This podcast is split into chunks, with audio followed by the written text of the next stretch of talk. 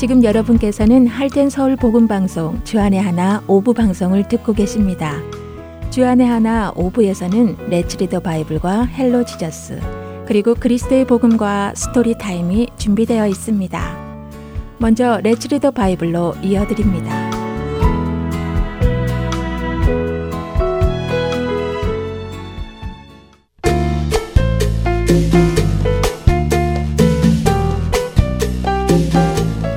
애청자 여러분 안녕하세요. Let's Read the Bible 진행의 박재필입니다. 여러분 혹시 뒷마당에 과일나무를 심어 놓은 분 계시나요? 이곳 애리조나는 집 뒷마당에 무화과 나무를 심으신 분들도 계시고 레몬이나 오렌지 나무를 심어 놓으신 분들도 많이 계십니다. 사막의 기후인 이곳이지만 생각보다 꽤 잘 자라는 것 같습니다. 어떠세요? 여러분의 집에도 혹시 나무가 있으신가요? 있다면 어떤 나무인가요? 이런 생각을 한번 해보지요. 만일 여러분이 사과 나무를 심으셨다면 그 나무에서 무슨 열매가 맺어지기를 기대하실 것 같으세요? 무슨 질문이냐고요? 너무 당연한 질문을 해서 이해가 안 될 수도 있으신데요. 질문을 이렇게 바꾸어 보죠. 만일 여러분이 사과 나무를 심었는데 그 나무에서 사과가 아닌 배가 열렸다면 그 나무는 사과나무일까요? 아니면 배나무일까요? 사과나무인 줄 알고 심었지만 배가 열렸으니 배나무일까요? 아니면 비록 배가 열렸지만 나는 사과나무인 줄 알고 있으니 사과나무일까요? 답은 배가 열렸으니 사과나무가 아니라 배나무입니다. 비록 내가 사과나무라고 알고 있었다고 해도 말입니다. 왜 이렇게 너무도 당연한 이야기를 하느냐고요? 이 당연한 이야기가 굉장히 중요한 이야기이기 때문이지요. 우리는 열매로 그 나무가 무슨 나무인지 알 수 있습니다. 예수님도 그 말씀을 하시지요. 오늘 우리가 읽을 마태복음 7장 16절에서 18절입니다. 그들의 열매로 그들을 알지니 가시나무에서 포도를 또는 엉겅퀴에서 무화과를 따겠느냐. 이와 같이 좋은 나무마다 아름다운 열매를 맺고 못된 나무가 나쁜 열매를 맺나니 좋은 나무가 나쁜 열매를 맺을 수 없고 못된 나무가 아름다운 열매를 맺을 수 없느니라. 예수님의 이 말씀에 따르면 가시나무에 포도가 열리지 않고 엉겅퀴에서 무화과가 열리지 않는다는 것을 알 수 있지요. 사과나무에서 배가 열리지 않는 것처럼 말입니다. 그래서 우리는 열매로 그 나무가 어떤 나무인지 안다는 것입니다. 그렇다면 여러분은 어떤 열매를 맺고 계십니까? 여러분의 삶 속에는 어떤 열매들이 맺히고 있나요? 그 열매들로 여러분이 어떤 나무인지 알 수 있지 않겠습니까? 만일 여러분이 하나님의 자녀라는 나무라면 여러분은 하나님 나라의 성품들을 열매 맺을 것입니다. 그리고 만일 여러분이 세상의 자녀라는 나무라면 여러분은 세상의 성품들을 열매 맺을 것이고요. 갈라디아서 5장 22절과 23절은 성령의 열매는 사랑과 희락과 화평과 오래 참음과 자비와 양선과 충성과 온유와 절제라고 하십니다. 이 열매들이 여러분의 삶에 맺히고 있습니까? 만일 그렇지 않다면 어떻게 해야 할까요? 어떻게 해야 우리에게 성령의 열매가 맺힐 수 있을까요? 그것은 본체이신 예수님께 우리가 꼭 붙어 있으면 됩니다. 예수님은 포도나무이고 우리는 가지이기에 그분 안에 거하면 우리는 그분의 열매를 맺는 것입니다. 어떠세요, 여러분? 여러분의 삶을 스스로 돌아보시며 어떤 열매를 맺고 있는가 점검해 보시고 여러분이 예수님께 붙어 있는지 아닌지 생각해 보시기 바랍니다. 그리고 붙어 있지 않다면 지금 이 순간부터 예수님께 다가가서 그분을 꼭 붙드시는 여러분 되시기 바라며 이 시간 마치겠습니다.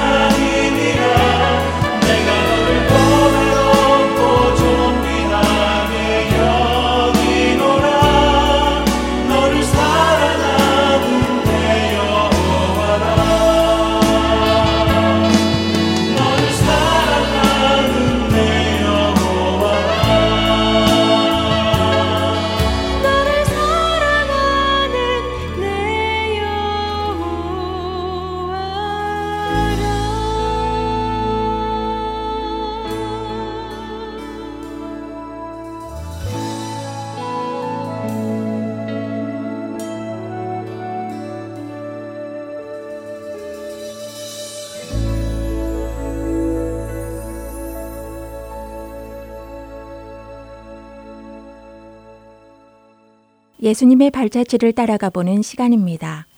Hello Jesus로 이어집니다.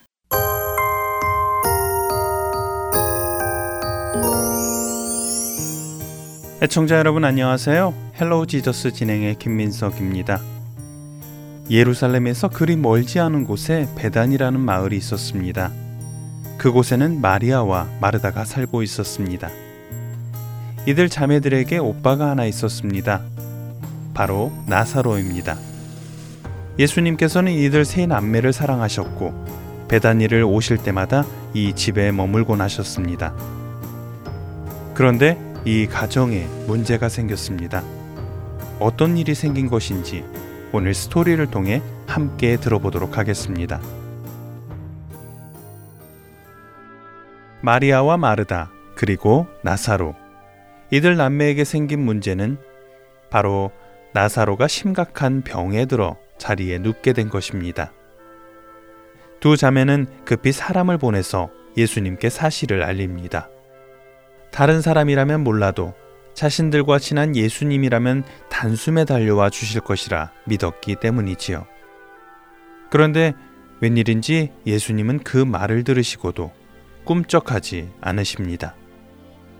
오히려 계시던 곳에서 이틀을 더 머무르셨지요. 그리고는 사흘째 되던 날 드디어 말씀하십니다. 제자들아, 이제 가자.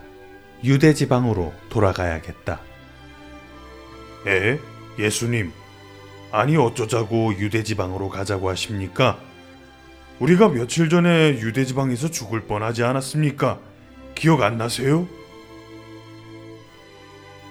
그랬습니다. 며칠 전 예수님은 제자들과 함께 예루살렘 성전에 계셨습니다. 그곳에서 예수님은 당신이 하나님의 아들이심과 하나님 아버지와 당신이 하나이심을 말씀하셨습니다. 예수님의 이 말씀을 들은 유대인들은 감히 인간이 자신이 하나님이라고 한다며 신성 모독의 죄로 예수님을 돌로 쳐 죽이려고 했지요. 그렇기에 제자들은 예수님이 다시 예루살렘 쪽으로 가시는 것이 걱정이 된 것이었습니다. 그런 제자들을 향해 예수님이 말씀하십니다. 우리 친구 나사로가 잠들었구나. 그러니 내가 가서 그를 깨워 주어야 하겠다. 네? 나사로가 잠들었다고요? 아니 엊그제 병에 걸려 다 죽겠다고 연락을 받지 않으셨습니까? 그런데 아픈 게 아니라 잠드는 것이군요. 그럼 뭐 곧 회복이 되어 병이 낫겠네요. 가지 마시지요. 잠자는 사람을 깨우러 위험한 곳에 가실 이유가 없지 않으십니까? 예수님은 나사로가 죽은 것을 가리켜 잠잔다고 말씀하셨지만 제자들은 예수님의 그 말뜻을 이해하지 못했습니다. 그래서 예수님은 그들에게 분명하게 말씀해 주시지요. 아니다. 내 말뜻은 나사로가 죽었다는 뜻이다. 하지만 죽은 그를 이제 내가 깨우겠다는 이야기다. 내가 그 자리에 없었던 것이 다행이다. 내가 없으므로 그가 죽었고, 그가 죽었기에 이제 너희에게 하나님께서 하시는 일을 보여줄 수 있게 되었으니 참으로 감사한 일이다. 자, 일어나거라. 이제 나사로에게로 갈 시간이 되었구나. 예수님의 말씀을 잘 이해하지 못하는 제자들은 그저 예수님을 따라 나섰습니다. 그들이 나사로의 집에 도착했을 때 나사로는 죽어서 무덤에 안치된 지 이미 나흘이나 되었습니다. 태양이 뜨겁게 비추는 중동 지방이었기에 나사로의 시체는 이미 심하게 썩어 냄새가 나기 시작했습니다. 이미 많은 유대인들이 오빠의 죽음을 슬퍼하는 마르다와 마리아를 위로하기 위해 이곳에 와 있었습니다. 그때 예수님께서 오신다는 말을 들은 마르다가 급히 마중을 나갑니다. 예수님, 왜 이제야 오십니까? 주님께서 여기 계셨더라면 제 오빠가 죽지 않았을 텐데요. 그러나 저는 지금이라도 예수님께서 하나님께 구하시면 무엇이든지 주실 것을 압니다. 마르다야, 너희 오빠가 다시 살아날 것이다. 오빠가 살아날 것이라고요? 아, 물론 마지막 날에 오빠도 다시 부활의 몸을 입고 살아날 것은 저도 알고 있습니다. 나는 부활이며 생명이다. 나를 믿는 사람은 죽어도 살 것이며 누구든지 살아서 나를 믿는 사람은 영원히 죽지 않을 것이다. 네가 이것을 믿느냐? 주님. 주님이 세상에 오실 그리스도이시며 하나님의 아들이시라는 것을 믿고 말고요. 이 말을 하고서 마르다는 급히 집으로 돌아가 동생 마리아를 조용히 불러 선생님이 오셔서 너를 찾으신다 하고 일러줍니다. 이 말을 듣고 마리아는 급히 일어나 예수님에게로 달려가지요. 마리아와 함께 집에 있던 사람들도 급히 나가는 마리아를 보고는 그녀가 무덤으로 울려고 가는 줄 알고 따라갑니다. 마을 어귀에서 마리아를 기다리시던 예수님. 마리아는 그 예수님을 보자마자 예수님 앞에 엎드려 통곡하기 시작합니다.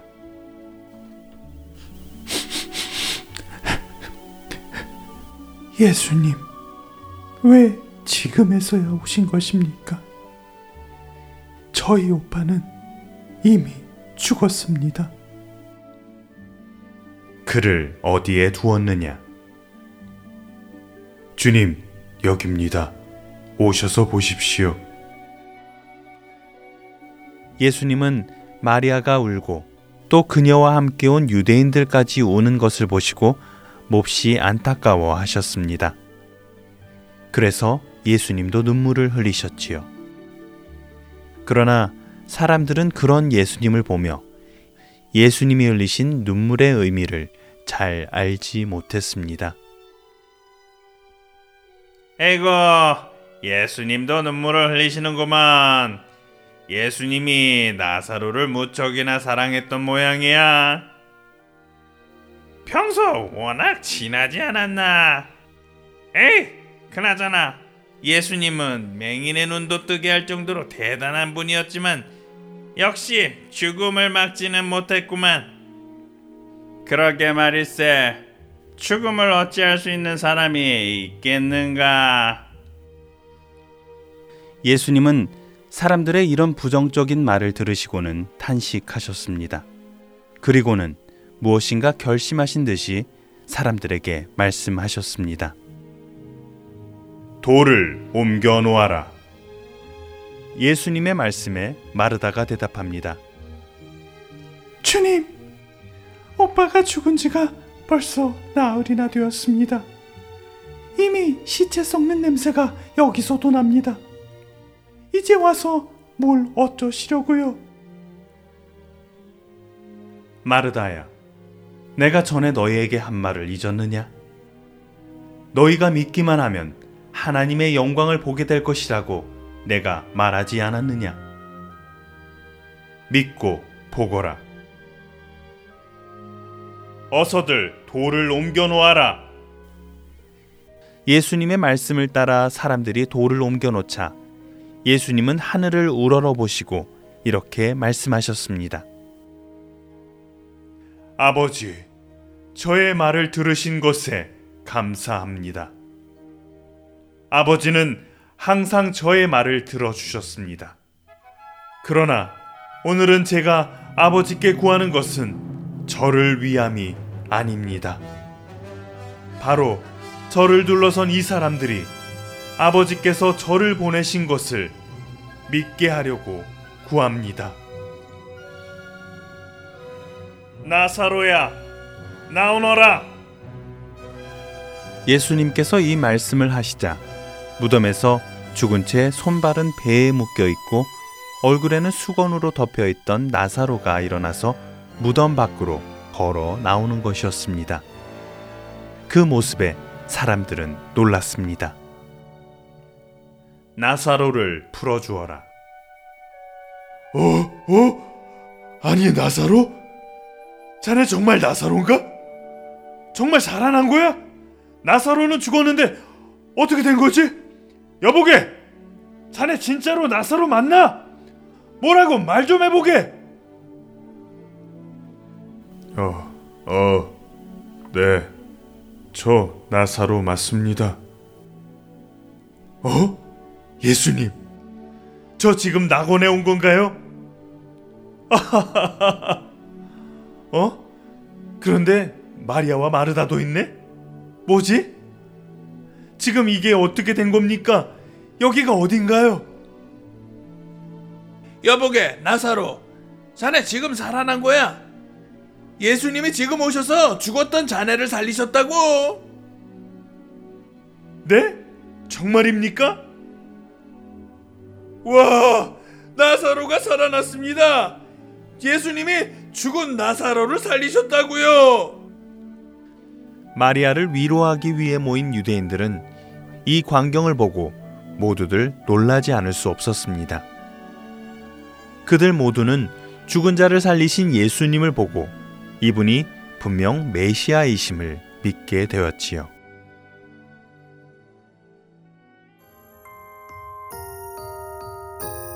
요한복음 11장 25절과 26절은 말씀합니다. 예수께서 이르시되 나는 부활이요 생명이니 나를 믿는 자는 죽어도 살겠고 무릇 살아서 나를 믿는 자는 영원히 죽지 아니하리니 우리는 언젠가 나사로가 경험했던 죽음을 맛보게 될 것입니다. 그러나 그 육체의 죽음은 끝이 아닙니다. 우리가 이 흙으로 지어진 장막을 벗어버릴 때에 우리 모두는 새로운 몸을 입고 부활할 것이니까요. 주님과 영원한 삶을 살게 될 것입니다. 죽은 나사로를 살리신 예수님께서는 죽음 앞에서 어쩔 줄 몰라 하는 우리에게 그것을 말씀하셨던 것입니다. 그 믿음이 우리 안에 있다면 우리는 지금 우리 인생에서 만나는 어떤 고난도 죽음마저도 두렵지 않게 될 것입니다. 우리에겐 그 무엇과도 비교할 수 없는 영원한 삶이 하나님께서 친히 준비해 주신 영원한 본향이 예비되어 있기 때문입니다. 헬로우 지저스 오늘 이 시간 여기에서 마치겠습니다.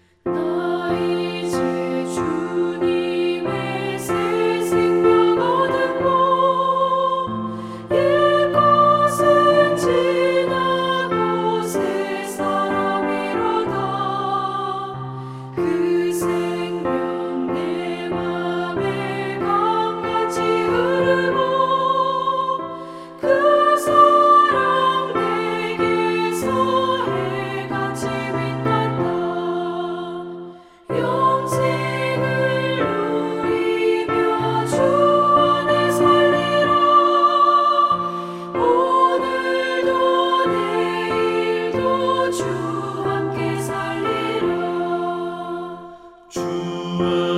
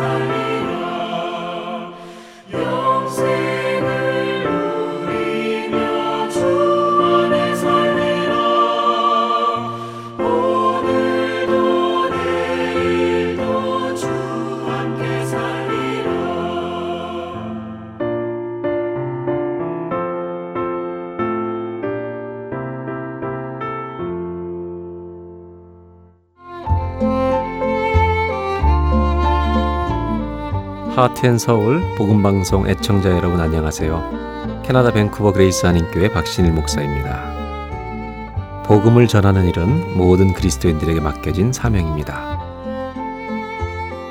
Heart and Soul 복음방송은 생명의 근원 되시는 예수 그리스도만을 전하는 방송사입니다. 여러분의 기도와 후원으로 이 사역은 계속될 것입니다. 믿지 않는 자들에게는 복음을, 믿는 자들에게는 영적 성장을 전해줄 것입니다. 이 귀한 사역에 여러분들의 동참과 기도와 후원을 부탁드립니다. 감사합니다.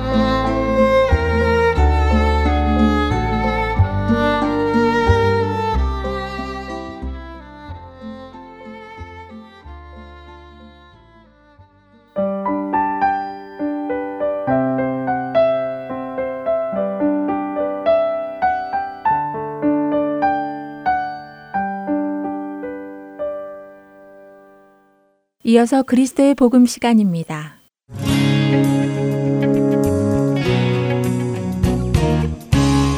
애청자 여러분 안녕하세요. 그리스도 복음 진행의 최승진입니다. 저희는 지난 두 주간에 걸쳐 복음이 기쁜 소식이 되기 위해서는 슬픈 소식, 나쁜 소식을 먼저 알아야 한다는 말씀을 나누었습니다.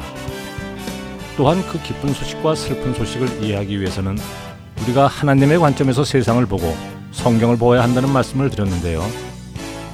시간에 구애받지 않으시고 시간 밖에서 시간의 주권자가 되시는 하나님께서는 시간의 시작과 끝을 이미 다 보신 분이라고 말씀드렸습니다.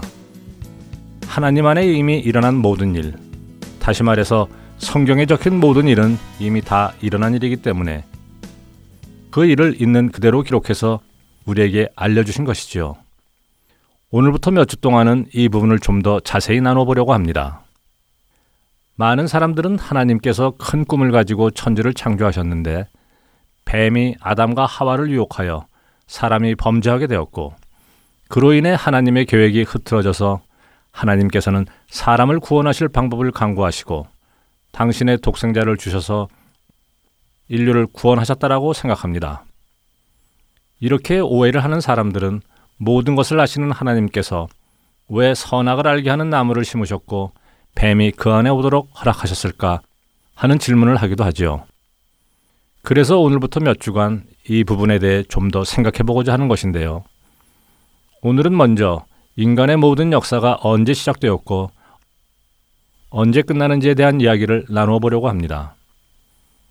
인간의 모든 역사는 창세기 1장에서 시작하지요. 하나님께서는 인간을 위해서 창조를 시작하셨습니다. 이렇게 시작된 인간의 역사는 요한계시록에서 끝이 나는데요. 요한계시록 20장을 보면 크고 흰 보좌 위에 앉으시니가 모든 죽은 자들을 그 행위대로 심판하시고 생명책의 이름이 기록되지 못한 자는 불못에 던져진다는 이야기가 나옵니다. 그리고 21장에는 새 하늘과 새 땅, 그리고 새 예루살렘이 하늘에서부터 내려와서 어린 양의 생명책에 이름이 기록된 자들만 들어간다고 되어 있지요. 그렇다면 요한계시록 20장 이후로 과연 새로운 생명이 태어날까요? 그렇지 않습니다. 지옥에서도 천국에서도 새로운 생명은 태어나지 않습니다. 다시 말해 창조된 지구 위에서의 인간의 역사는 요한계시록 20장 이전에 끝이 나는 것입니다. 그 후로는 영원한 벌에 들어가는 사람과 영원한 생명에 들어가는 사람으로만 나뉘게 되지요. 모든 인간은 아담과 하와를 통해 시작되었고 요한계시록 20장 이전까지 살다가 죽게 되는 것입니다. 그렇다면 성경에 기록된 것처럼 인간의 역사는 시작과 끝이 있고 이 모든 것을 아시고 주관하시는 하나님께서는 인간이 죄를 지을 것을 아시고도 창조를 시작하신 것인데요. 지난 시간에 잠깐 나누었던 것처럼 하나님께서는 특별한 뜻과 계획, 목적이 있으셨기 때문에 이 일을 시작하셨습니다. 그 특별한 계획이 무엇일까요? 그것은 요한계시록에 기록된 것처럼 새 예루살렘에 생명책의 이름이 적힌 자들을 데리고 들어가시는 것입니다. 하나님의 백성을 데리고 천국에서 영원한 사랑의 교제를 나누시는 것이지요. 하나님께서는 그분의 존재만으로도 완전하시고 모든 영광이 그 안에 계시며 기쁨과 즐거움으로 충만하신 분입니다.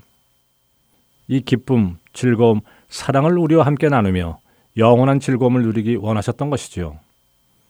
그래서 그분은 창조를 시작하신 것입니다. 자기 백성의 구원과 그들과의 영원한 교제를 위해서 말이지요. 하나님께서는 이 모든 일이 충분한 가치가 있기 때문에 이 일을 시작하신 것입니다. 이것을 기록한 책이 바로 성경인 것이죠. 오늘 그리스도의 복음 세 번째 시간에는 모든 인간의 역사가 창세기 1장에서 요한계시록 20장 안에 다 기록되어 있음을 나누었습니다. 또한 성경은 하나님께서 계획하신 구원의 역사, 자기 백성을 택하셔서 영원한 새 예루살렘으로 가시려는 계획을 적어놓은 책이라고 말씀드렸지요.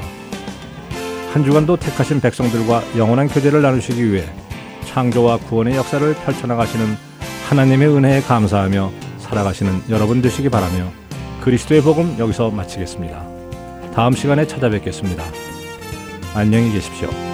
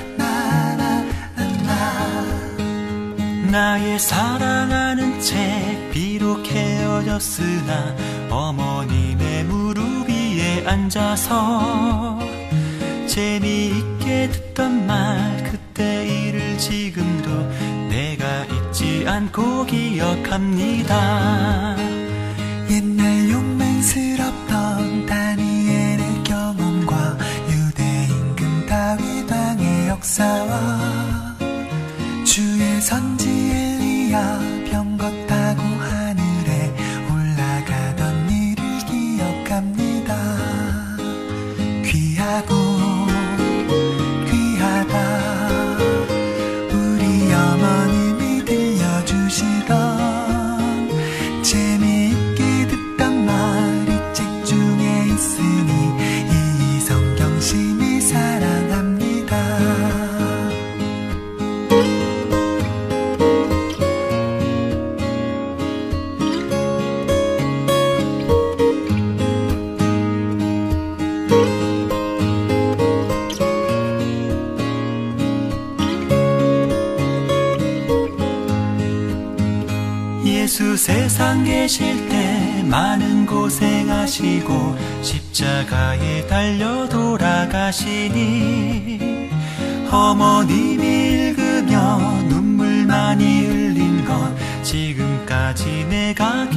기억합니다.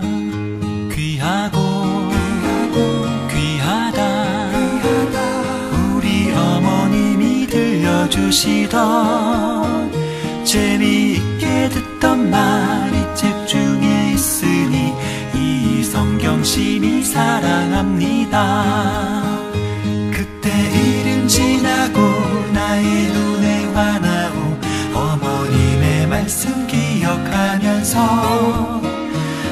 나도 시시때때로 성경 말씀 읽으며 주의 뜻을 따라 살려 합니다. 나의 사랑하는 채 비록 헤어졌으나 어머님의 무릎 위에 앉아서 재미있게 듣던 말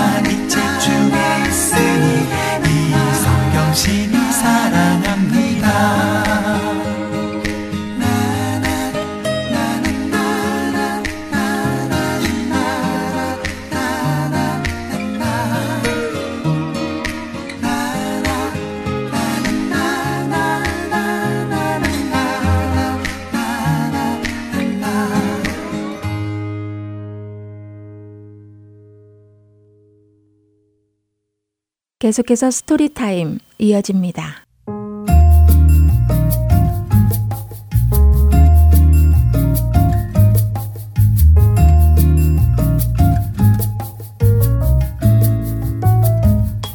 애청자 여러분 안녕하세요. Story Time의 최강덕입니다. 아이들이 무언가를 끝까지 해내기는 쉽지 않지요.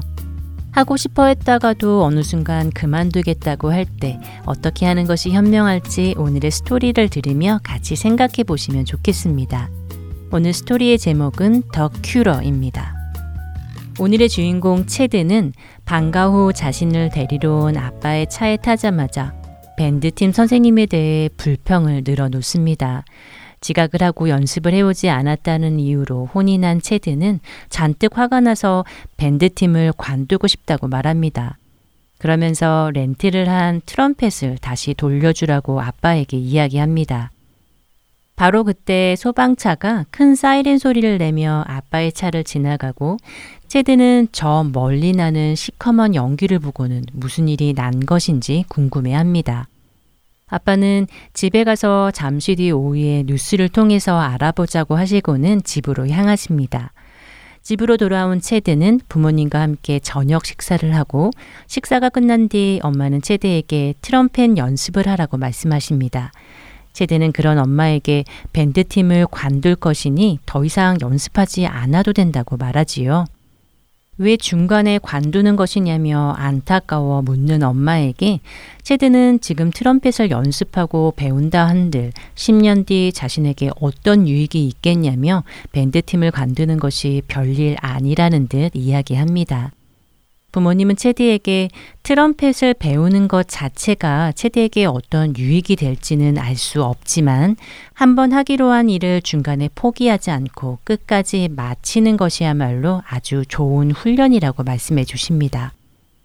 엄마는 오전에 청소를 하다가 작년에 체드가 다 끝내지 못했던 비행기 모형 장난감을 발견했다고 말씀하시며 왜 작년에 선물 받은 모형 장난감을 다 완성하지 않았었는지 물으십니다.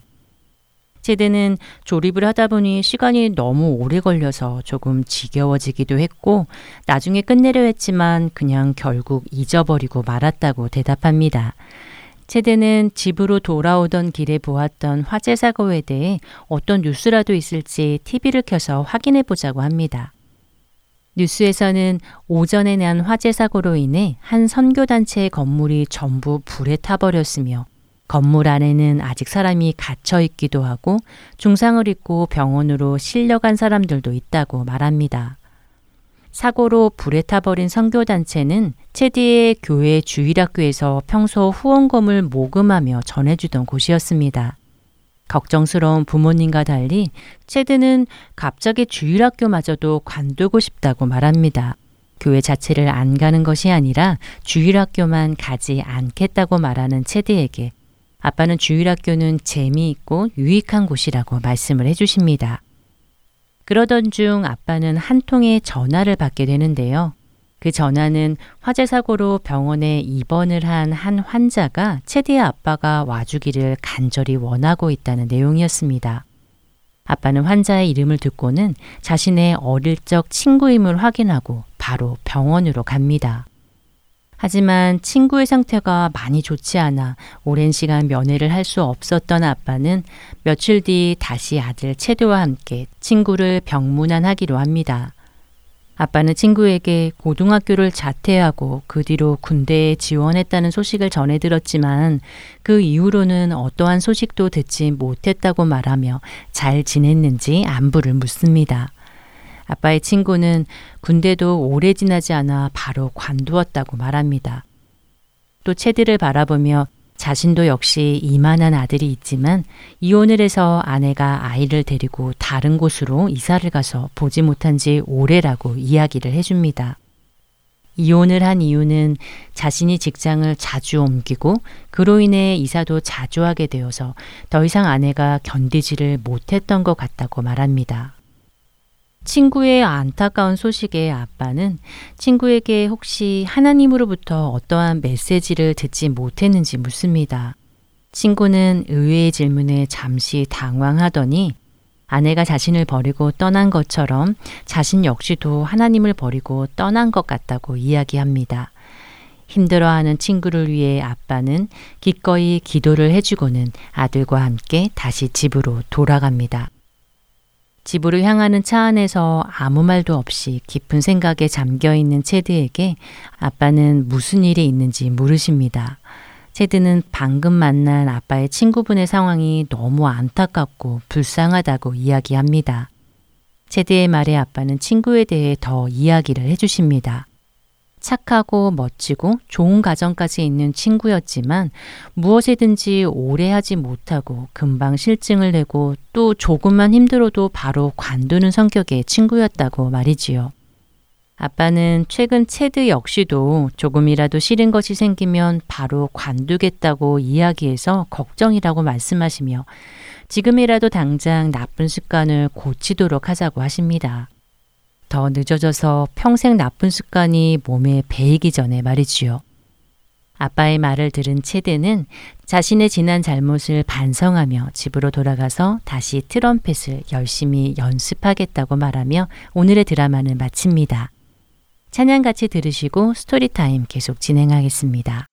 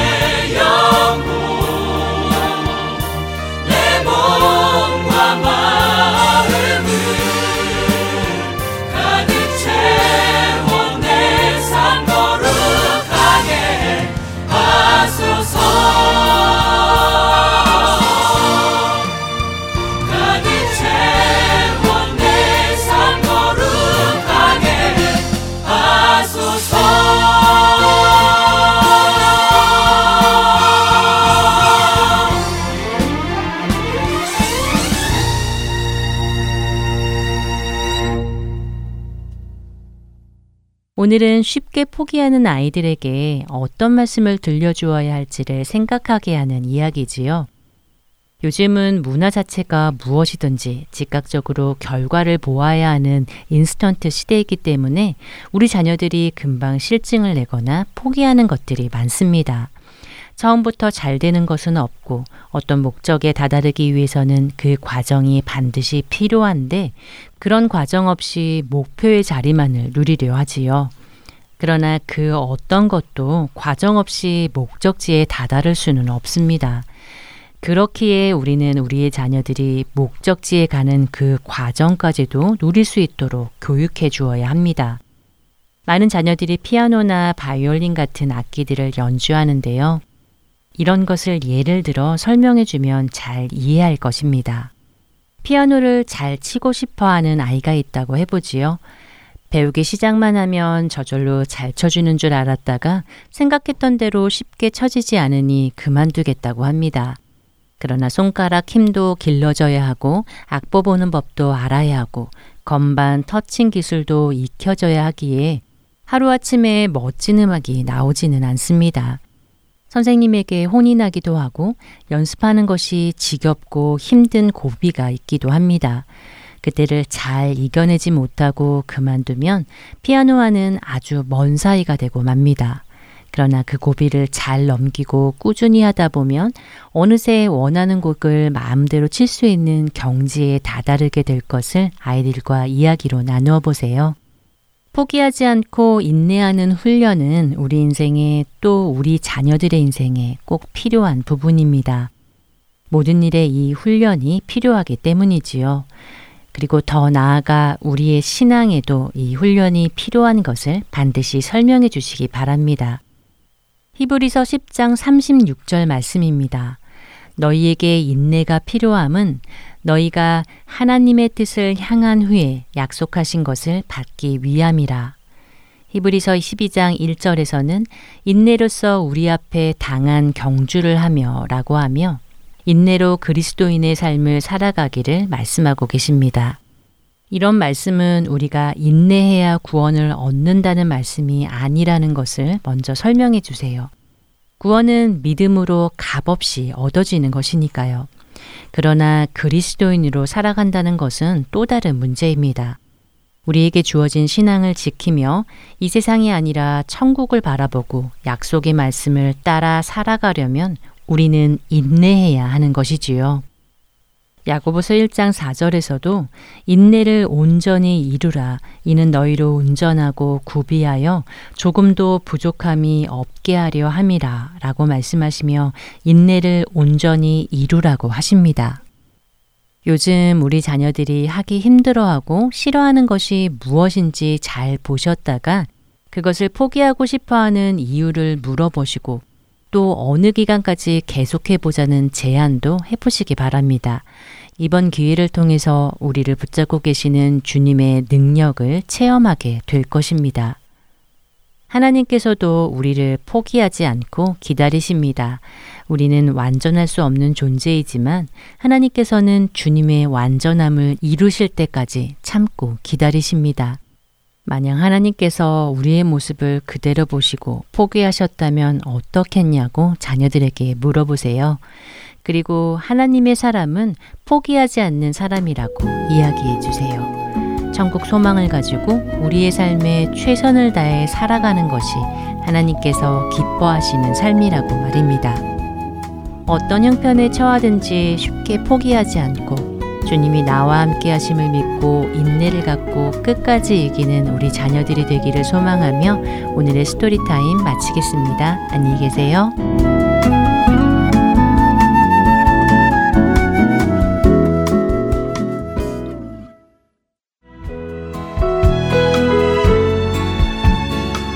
주안의 하나 오부 준비된 모든 순서는 여기까지입니다.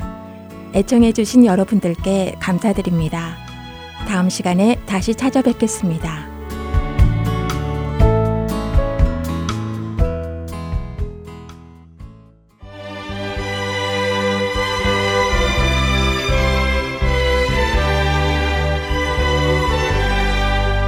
나의 영원하신 기억 생명보다 귀하다 나의 갈 길다 나와 동행하소서.